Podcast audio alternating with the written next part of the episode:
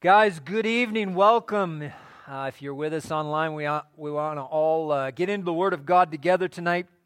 We're going to be in the Gospel of John uh, this evening, as we have been on uh, Wednesday nights. Chapter 8 is where we're at tonight. Uh, we will be looking at the first 30 verses, 3 0, John chapter 1 through 30, or 8, verse 1 through 30 here tonight.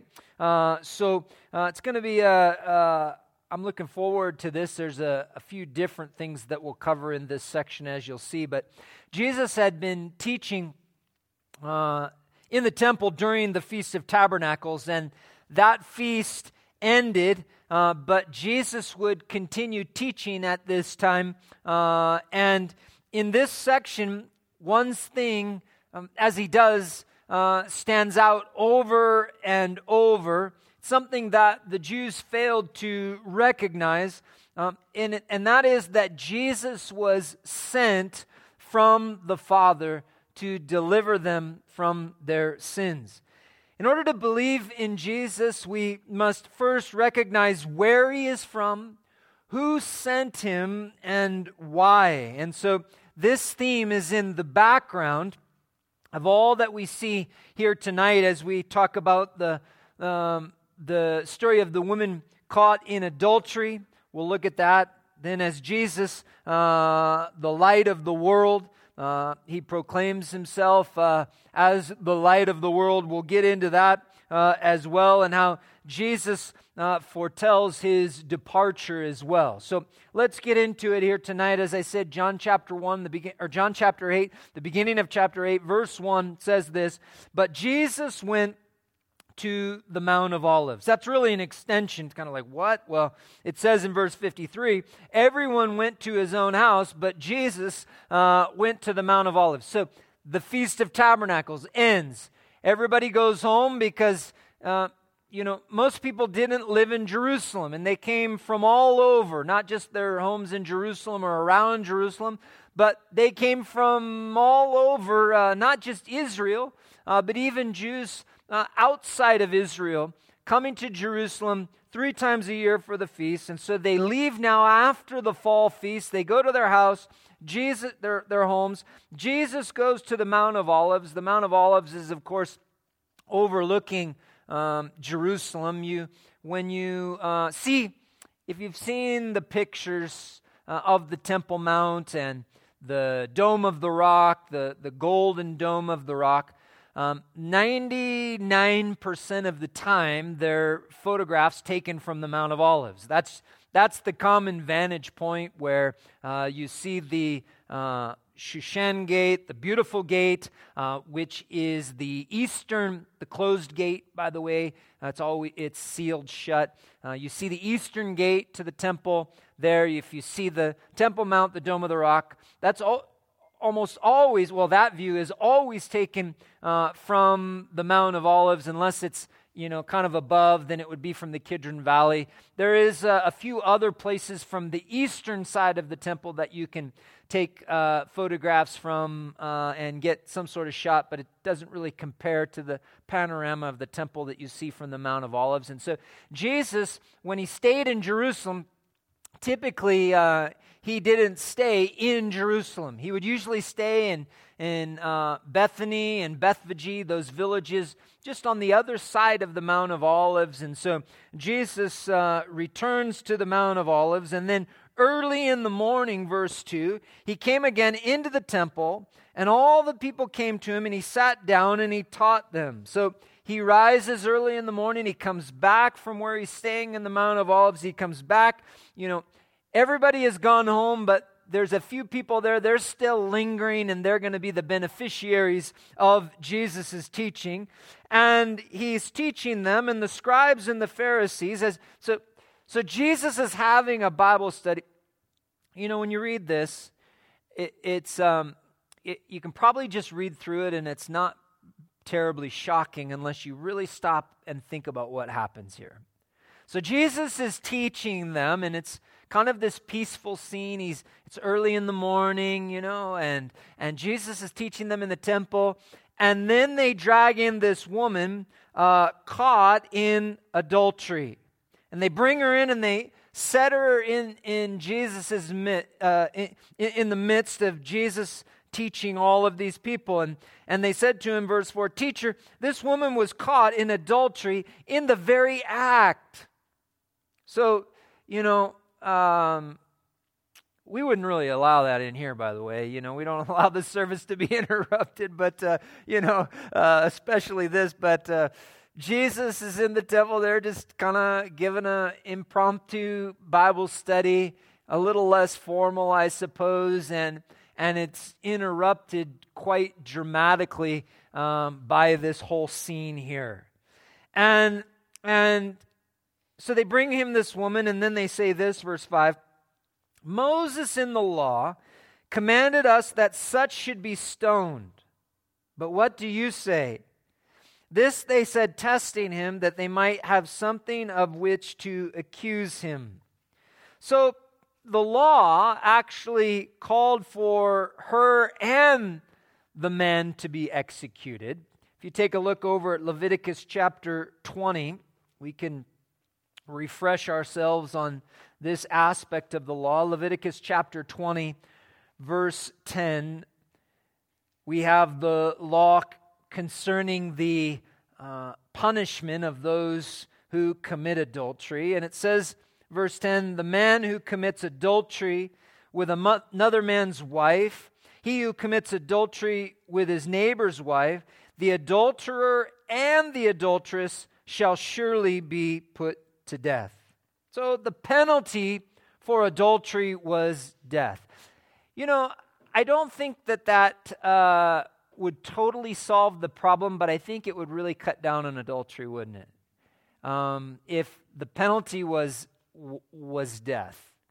And back then, obviously, it didn't completely cut down on it. Obviously, they didn't necessarily uh, exercise that. Uh, but, you know, they, they bring uh, this individual, this woman, to him. And they said that she was caught in the very act. So if that was the case, they had to have known who the man was, too, right? Also, you know, I mean, uh, kind of uh, brings up the question, you know, how, how were they so uh, fortunate to catch this woman in the very act uh, you know, uh, it's a little bit bizarre, isn't it? The whole situation. But then why did they leave the man behind and just bring the woman? Because as we just saw in Leviticus, they were both guilty of adultery, and the punishment was for them both to be put to death. So at the very least, they should have brought them both. But, I, you know, you know what kind of culture uh, this was. And so they just bring the woman there, and they're trying to trap Jesus because if Jesus said, Well, you know, you need to do as the law says, they, they need to be put to death, and you need to stone her, um, he would be unmerciful. First of all, they could say, well, you're not, that's not very merciful. Second of all, he would be breaking the law because at this time, the Jews did not have, being occupied by the Romans, the right technically to exercise capital punishment. The Romans reserved that right as, as the ones who now ruled over them. So Jesus would be seen as unmerciful, Jesus would be seen as unlawful, and they could accuse him either before the people of being unmerciful or before the Romans of, uh, of behaving unlawfully. But if Jesus said, Well, let her go, then they could accuse him, well, you don't, so you don't believe in the law of Moses. So they thought that, um, as, as they did every time, they thought that they had Jesus. Oh, you know, yeah, we, we got him here because there's, there's no good way to answer uh, this question unless you're Jesus. I think for every single other person, yeah, it would be very difficult for us in that situation, but not for Jesus uh, it says that he stooped down and he wrote on the ground with his finger as though he didn't hear. So they're asking Jesus this. I would have loved to have seen that. And he just starts to write on the ground. You know, he starts doing something, you know, with his finger on the ground. And so they continued asking him, verse 7. And he raised himself up and he said to them, He who is without sin among you, let him throw a stone at her first. He says, All right, you want to stone her. I tell you what, whoever is a sinless person, that person should get it started. Let the person who is without sin begin the punishment. And then he stooped down again and started writing on the ground further. Now, it doesn't tell us what he was writing, but I have to wonder if maybe when Jesus bent down the first time, if he just started writing with his finger there, maybe some different sins. You know, maybe adultery also, or lust, or uh, anger, even murder, or covetousness, or uh, blasphemy, or taking the Lord's name in vain. Perhaps he just maybe started going through the, the Ten Commandments. But I have to wonder if he wasn't writing some sins on the ground. And then when he bends down again, I have to wonder did he start writing names next to those sins? Because notice what happens. Verse 9. Then those who heard it, being convicted by their conscience, went out one by one, beginning with the oldest, even to the last. Now, whether Jesus did start writing their names next to the sins that they didn't, well, they were right. No one else knew about them except God, if that's what he was doing. Or whether they were just convicted of their sins, they begin going out oldest to the youngest. Why is that? Well, the older you are, potentially the more opportunity you've had to sin. And the older that you are, particularly with these individuals, probably the more sin that you've had in your life. And so their guilt was greater. Perhaps the, their name was written next to more sins than the younger people, but they go out from oldest to youngest. And Jesus was left alone, and the woman standing in the midst. Verse 10. And when Jesus had raised himself up and saw no one but the woman, he said to her, Woman, where are your accusers, those accusers of yours? Has no one condemned you? Now, what's also fascinating here to me is, is that everyone left but her. Everybody left. It was just Jesus and and she didn't leave. Isn't that strikes me as rather odd. Because if you were drugged there in you know in in caught in the act of adultery and Jesus is having this thing with the scribes and Pharisees, you know, don't you think you would have done one of these? kind of start slide, you know, slip away in the, you know, in the midst of all of the, you know, oh, this is my chance to get out of here. This is my chance to make an exit and just, maybe I can just slip away with all of these people and this whole thing goes away. But she stayed. That's fascinating. She's the only one that that stayed. Here's what I found our sin will either drive us from Jesus or to Jesus. Our sin will either drive us away from Jesus or drive us closer to Him. And for this woman, she was the only one. She was perhaps, in this instance, at this moment in time, for that moment, she was arguably the most guilty. And yet they all leave and she stays. I've seen that quite a bit, unfortunately. People get, you know, they get uh, caught up in things, and then eventually God, you know, He uh, He exposes what's going on. and they either, well, in my experience, if they have to be exposed, there's a deeper problem and it's probably not going to be resolved very well. In other words, if they didn't come clean on their own, but God had to bust them, there's a, there's a bigger heart problem. It's probably not going to wind up very well. But generally speaking, when that kind of thing happens, there are two reactions. They either withdraw from the church, eventually they're, they're gone, they disappear, or they draw closer to the Lord. They're truly repentant and sorrowful over their sin. They, they have genuine shame before God and they repent of their sin and they draw near to God. You know, it's kind of like Adam there in, in the garden. What, what happened with Adam? He and Eve, of course, sinned and then he hid himself. Right? He, he hid himself from God. And people have one of those two reactions. They sin and their sin is exposed, and they either run from God and they try to hide themselves from God, or they just come to God and they fall before Him as this woman does. They fall upon His mercy and His grace, and they draw near to Him. And uh, unfortunately, she's she's the only one. But you notice that when you have that reaction, when you when you choose that path, you are met squarely by the grace and the mercy of God and his son Jesus Christ.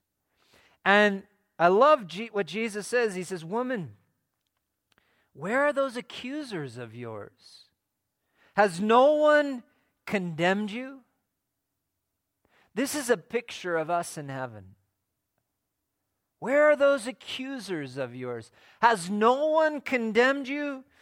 And then, like the woman, we will say, No one, Lord. There's no one who condemns us. Because as Romans teaches us, as Paul explains, there is no condemnation for those who are in Christ Jesus. Romans chapter 8, verse 1, Paul writes, he says, There is therefore now no condemnation to those who are in Christ Jesus. But here's an important part that we'll also see in the story who do not walk according to the flesh, but according to the Spirit. And in verse 33 of Romans chapter 8, verses 33 and 34, Paul says, Who shall bring a charge against God's elect? It is God who justifies. Who is he who condemns? It is Christ who died and furthermore is also risen, who is even at the right hand of God, who also makes intercession for us. And so this woman is a, is a type, is a picture, is a reminder of what it will be like for us in heaven. Where are your accusers?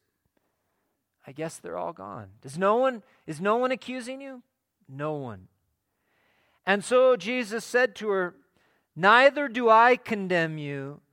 Go and sin no more. Now, a lot of people want to acknowledge the first part of what Jesus said, but they fail to see the second part of what Jesus said. He said, I don't condemn you, but he also said, Go and sin no more. You see, Jesus forgave her, but he also didn't condone her sin. He called her to a new life. And that's the same thing that Paul mentioned there uh, in Romans. He said this. Uh, let's, let's think about it. Let's look at it again. There is therefore now no condemnation to those who are in Christ Jesus, who do not walk according to the flesh, but according to the Spirit. So, having truly repented of our sins, having truly come to Christ and received his forgiveness, we then walk in newness of life, not in, in, in uh, the flesh, We walk in the newness of life in Christ, in, in the Spirit. And if we say that we believe in Jesus Christ, that we've received Jesus Christ, but yet we continue on in those old ways, then we've got to stop and take a closer look and we've got to wonder have we just deceived ourselves? Have we simply fooled ourselves? And so Jesus forgave her, but he also called her to walk in newness of life and to sin no more. And so, continuing on, then, John chapter 8, verse 12. Then Jesus spoke to them again. So he's teaching further uh, there, and he says, I am the light of the world. He who follows me shall not walk in darkness, but have the light of life. So, this really builds off of what he just said go and sin no more. So, if you've received that forgiveness of Christ, now you're called to walk not in darkness, but to have the light of life. So, not long after, it doesn't necessarily mean that it's immediately after, but Jesus encounters another group and, and, and Perhaps uh, this is why the Spirit, through John, decides to kind of couple this teaching because it happened one not long after, but two, thematically, it flows out of what just happened. And so uh, John places it here. We don't know exactly how long, but he just tells us, uh, you know, uh, that it was uh, not that long after. And so Jesus elaborates on the importance of not walking in darkness while following him. In fact, we can't follow Jesus and walk in darkness. John, uh, 1 John chapter 1, verse uh, 5, if you want to take a look over there with me. 1 John chapter 1, verse 5, verses 5 through 7. John writes this He says, uh, This is the message which we have heard from him and declare to you that God is light and in him is no darkness at all.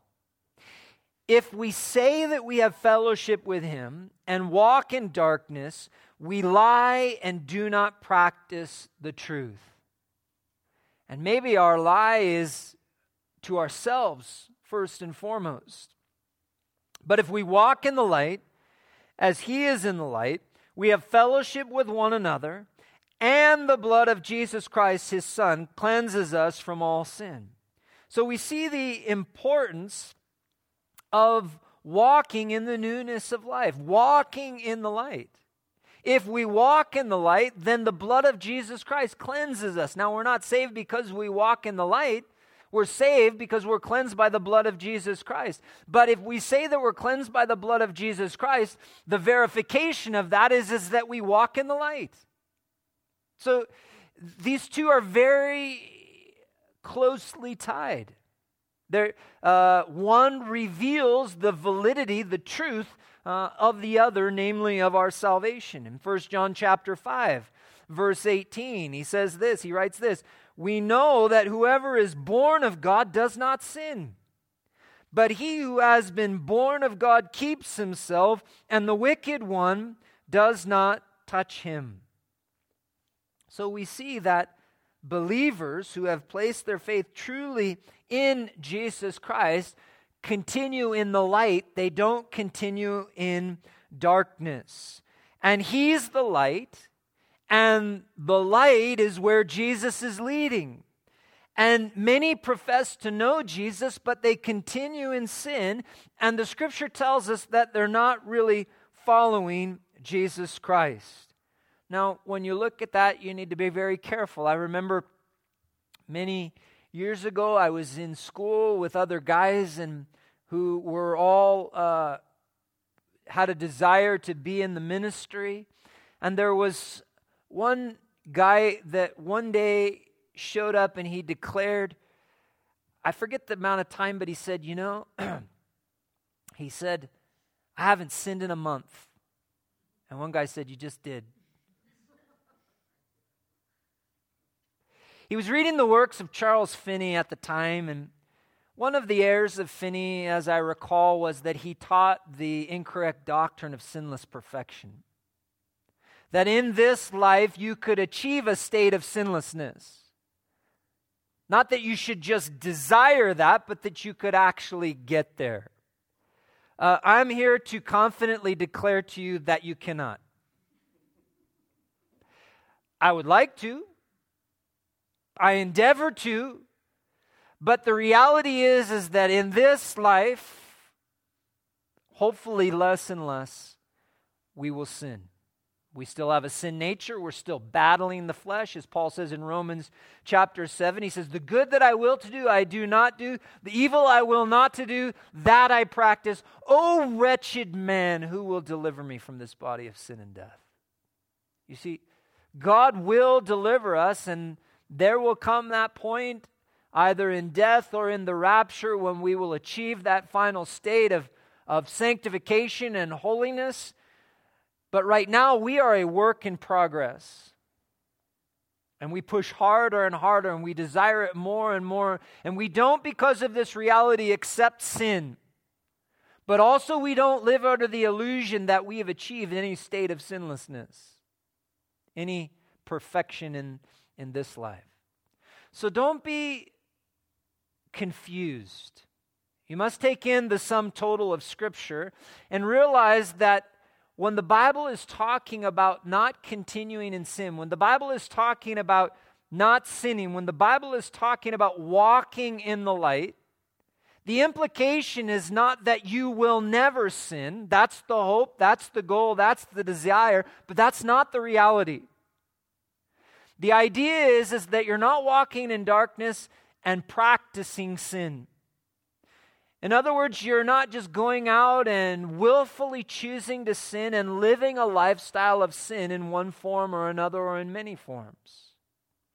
In Galatians chapter 5, if you want to turn over there with me, in Galatians chapter 5, we have the fruit of the Spirit, and we also have in verse 19, starting in verse 19, in contrast, the works of the flesh, the fruit of the Spirit and the works of the, spl- of the flesh. Interesting uh, description, not done by accident. Galatians chapter 5, verse 19, Paul again says this. He says, Now the works of the flesh are evident, which are adultery. We've talked about that already tonight. Fornication, uncleanness, lewdness idolatry, sorcery, hatred, contentions, jealousies, outbursts of wrath, selfish ambitions, dissensions, heresies, envy, murders, drunkenness, revelries, and the like. That's quite a list. And if there was something on there, uh, you can just throw that something that's not on there. Uh, you said, I guess that's okay, and the like covers it doesn't. It's not okay. But there's so many things there adultery. We've already covered that tonight. Fornication, sex outside of marriage, uh, uncleanness. Uh, again, uh, that's a moral uncleanness. A lewdness, idolatry, sorcery. Sorcery, the word there actually, uh, not so much uh, Harry Potter kind of stuff. Uh, not so much you're a wizard, Harry. you know, this is this is drugs. Pharmakia is the, is the word there. So, yes, it can include sorcery, but also drugs. And do you suppose that God makes a distinction? He says, Oh, you have a prescription for that? Oh, I'm okay with it. No. It's abuse of drugs. I'm not saying that all drugs, that those that have a specific for a, for a set period of time uh, medical purpose, but so many things today constantly learning about this new one that people are abusing, and they go and they get prescriptions uh, for them. Same thing. Just, you know, society says that it's legal. Uh, and then there's other things contentions and jealousies, outbursts of wrath, that lack of self control, selfish ambitions, dissensions, you know, people that go in and they cause arguments in families, in churches, in, in businesses, heresies, um, people that think it's okay to go around teaching these false things and envy, murder, drunkenness. Wow, you know, uh, I tell you what, uh, we live in a time of revival of drunkenness in, in, in this culture. And uh, so many people say, well, I, I, I don't get drunk. You know, if, if I had a dollar for every time, you know, someone drank but supposedly didn't get drunk that actually did get drunk, uh, you know, I've run into so many people that didn't think that they were affected, were, weren't uh, inebriated in some way with their drinking. That's why people do it. You know, they, they, they drink because they don't want to turn to God to resolve their issues. They have a tough day. And instead of going before the Lord and falling on their knees and praying and seeking the Lord, they, I'll just have a drink. I'll feel a little bit better as a result of this. Well, you know, uh, the Bible says, do not be filled with wine, which is intoxication, but be filled with the Spirit. And I will tell you that the degree to which you fill yourself with one limits your ability to be filled with the other. There's only so much full and full. You know what I mean? You, you, you fill yourself up with that, you can't be filled with the Spirit. You're already full. That space is, is now taken. And so he lists a whole bunch of things, but then he says this Of which I tell you beforehand, just as I also told you in time past, that those who practice such things will not inherit the kingdom of God. Wow. So, you know, you got a couple and they're living together, but they're going to church. Fooling themselves, thinking, yeah, I'm going to church, I'm right with God, but they're living in fornication. Not me. What does the Bible say?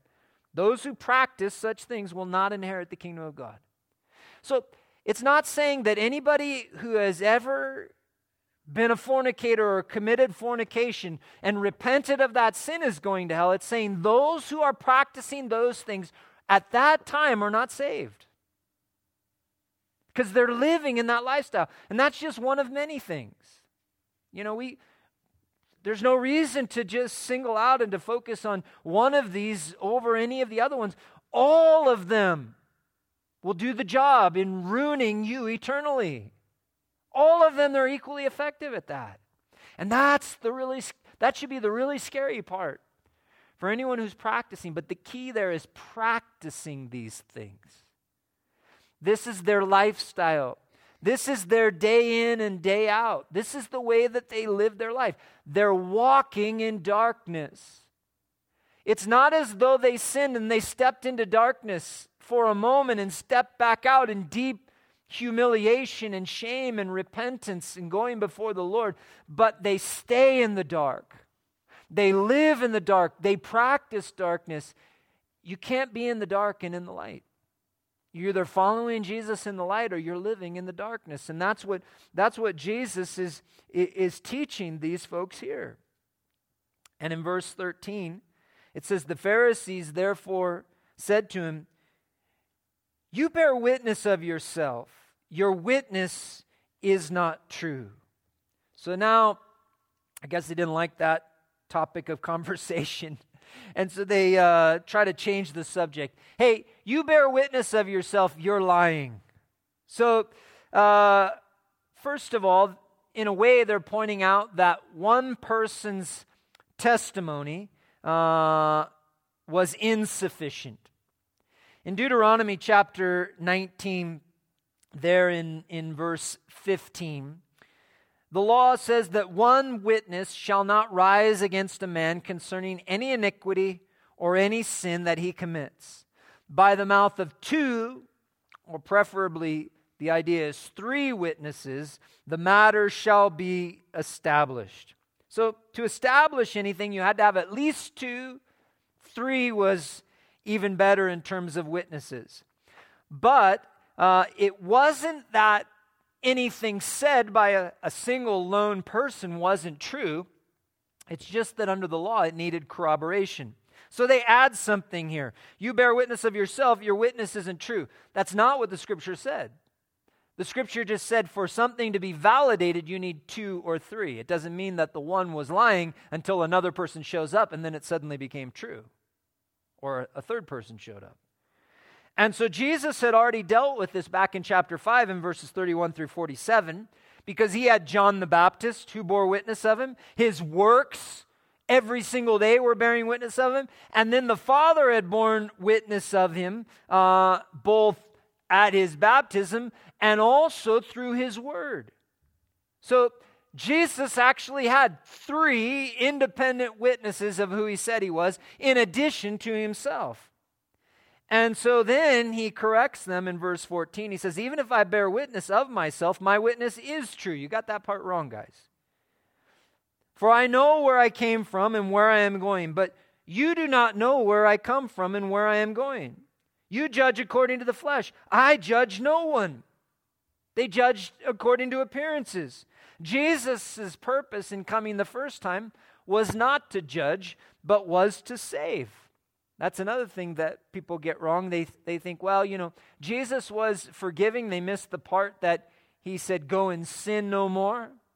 They also realize that Jesus came to forgive, but they fail to realize that he's going to return to judge. But his coming the first time was to save. In the second time, it will be to judge. Acts chapter 17, verses 30 and 31, we see that Paul, this is Paul, by the way, preaching in Athens. He's talking about, you know, how in times past God was really patient um, with people, particularly non Jews. Um, but now he, with the coming of his son and the specific revelation of his son, was calling men everywhere to repent because he has appointed Acts chapter 17, verse 31, a day on which he, that is Christ, will judge the world in righteousness, which God will judge the world in righteousness by the man, Christ, whom he has ordained. He has given assurance of this to all by raising him from the dead. And in 2 Timothy chapter 4, verse 1, Paul also writes this he says, I charge you therefore before God and the Lord Jesus Christ, who will judge the living and the dead at his appearing and at his kingdom.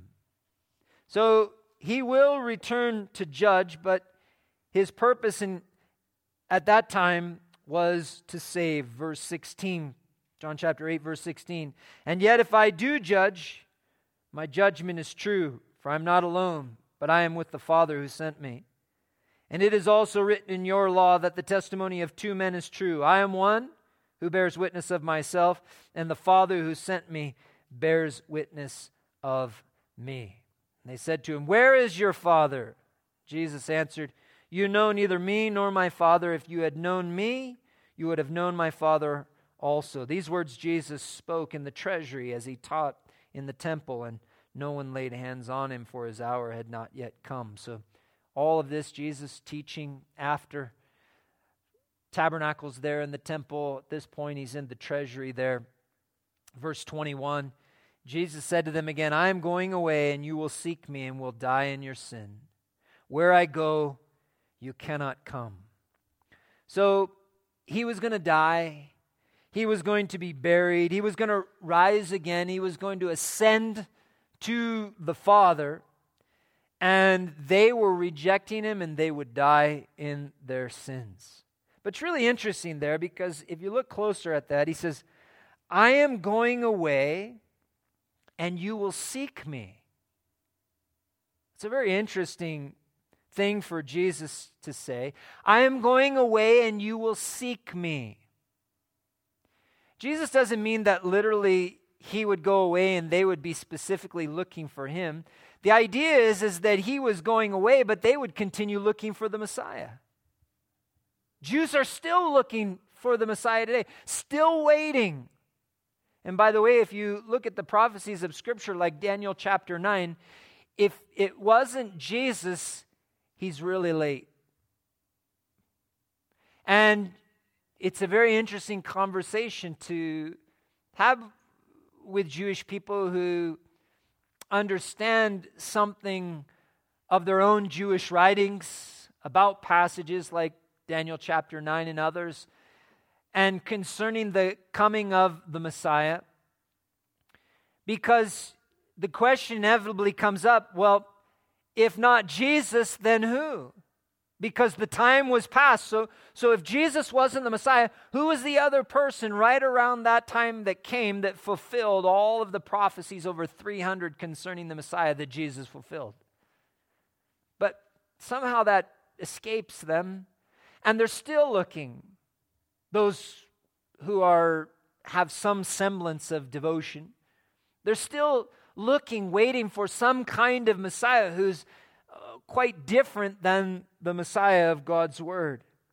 And Jesus told them, He says, I'm, I'm going away and you will seek me. Isn't it interesting? They would seek him, but they would die in their sins because they would seek him from hypocrisy and they would seek him while he already came, refusing to receive the, the true one sent from the Father. And so, if they died in their sins, he says, Where I go, you cannot come. So, if they died in their sins, they would not be able to follow him into God's kingdom. You see, that's, that's, you know, that's the point of no return.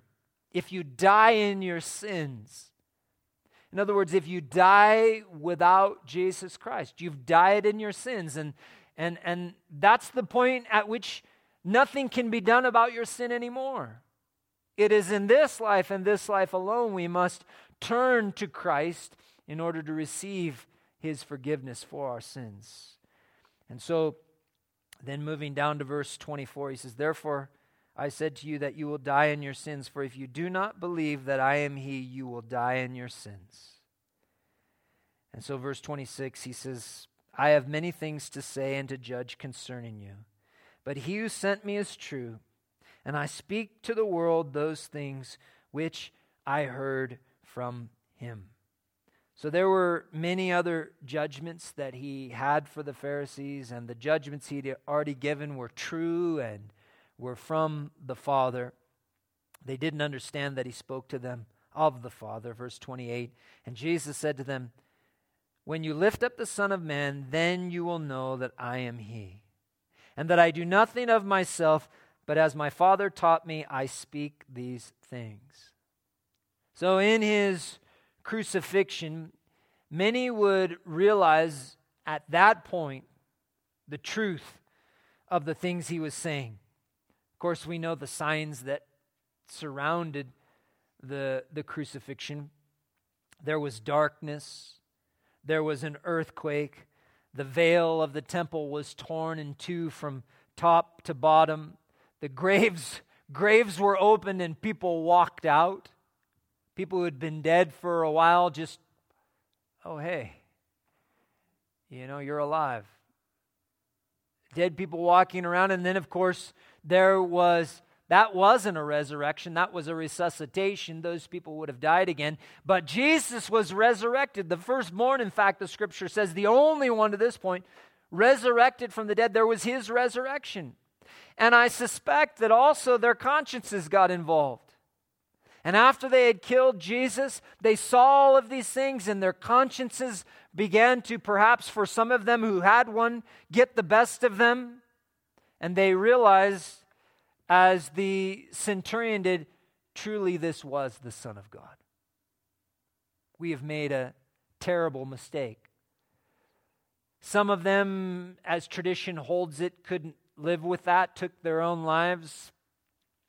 Some of them doubled down and went on despite what they knew, and some of them, like Paul, turned to Christ. And so he continues on, verse 29 And he who sent me is with me. The Father has not left me alone, for I always do those things that please him. And as he spoke these words, many believed in him. Now, unfortunately, as we've seen many times, while it's easy to get excited about that phrase that many believed in him, uh, it's not always what we might think. We'll talk more about that uh, next time. But Jesus came forth from the Father. He was about to return to the Father. And, and they needed to receive him and his words and turn to him. But their time was just about up. And now, obviously, today their time is up. And so we today must make sure. We must make sure that we recognize, first of all, where Jesus is from. That he has been sent forth from the Father. And that he has been sent forth to rescue us and to deliver us from our sins. And we need to make sure that we have truly received that. And the way that we know is very easy. Are we walking in the light or are we not? Not just, yeah, I understand that intellectually, I even understand that spiritually, but have I received that? Am I walking in the light of Jesus Christ? Am I truly following Him, or is it something else that's going on in my life? Let's pray. Father, we are grateful for your word here this evening. We pray that not only would we understand these things, but Lord, that having understood who Jesus is, who sent him, why he came, having received him, that we are truly following him.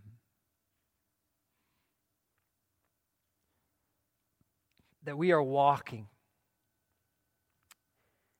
in his light, that we are walking in the Spirit, that we are not practicing anything in the form of darkness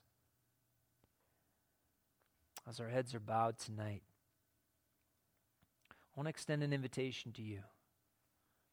Only you know where you're at, you and God. Only you know whether or not you've placed your faith in Christ.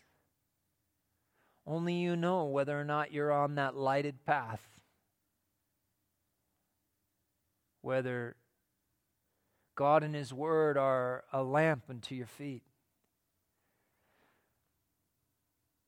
But I can tell you this that if you haven't given your life to Christ, there's nothing stopping you, except for maybe you, from changing that tonight. There's nothing stopping you from surrendering to Him. And you should know that if you do, He will receive you, He won't turn you away. He just says, Do you believe in me? Do you receive my sacrifice? Will you repent of your sin? Will you turn to me? Will you give your life to me? Will you, will you walk in my light? And if you can say to that, yes, then you need to give your life to Christ tonight if you haven't. And I'd like to pray with you as we close right now. God's speaking to your heart, then I don't want you to have any kind of fear or anything like that. I just want you to, to, to you, just to commune with Him and to pray. And I'd like to lead a prayer, lead you in a prayer tonight as we wrap up. So if you'd like to do that, you just slip up your hand where you are. God's going to hear your prayer. Christ is going to come in. You're going to be a new creation. Jesus said you'll be born again, born anew of the Spirit. So you take this opportunity now if you haven't.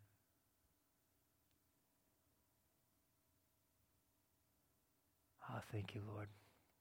Thank you for your love for us. Thank you for your mercy and your patience every day with us, Lord. And we ask you, strengthen us. Keep us in your light. Keep us close to you. In Jesus' name we pray. Amen. Let's stand, guys. Let's worship.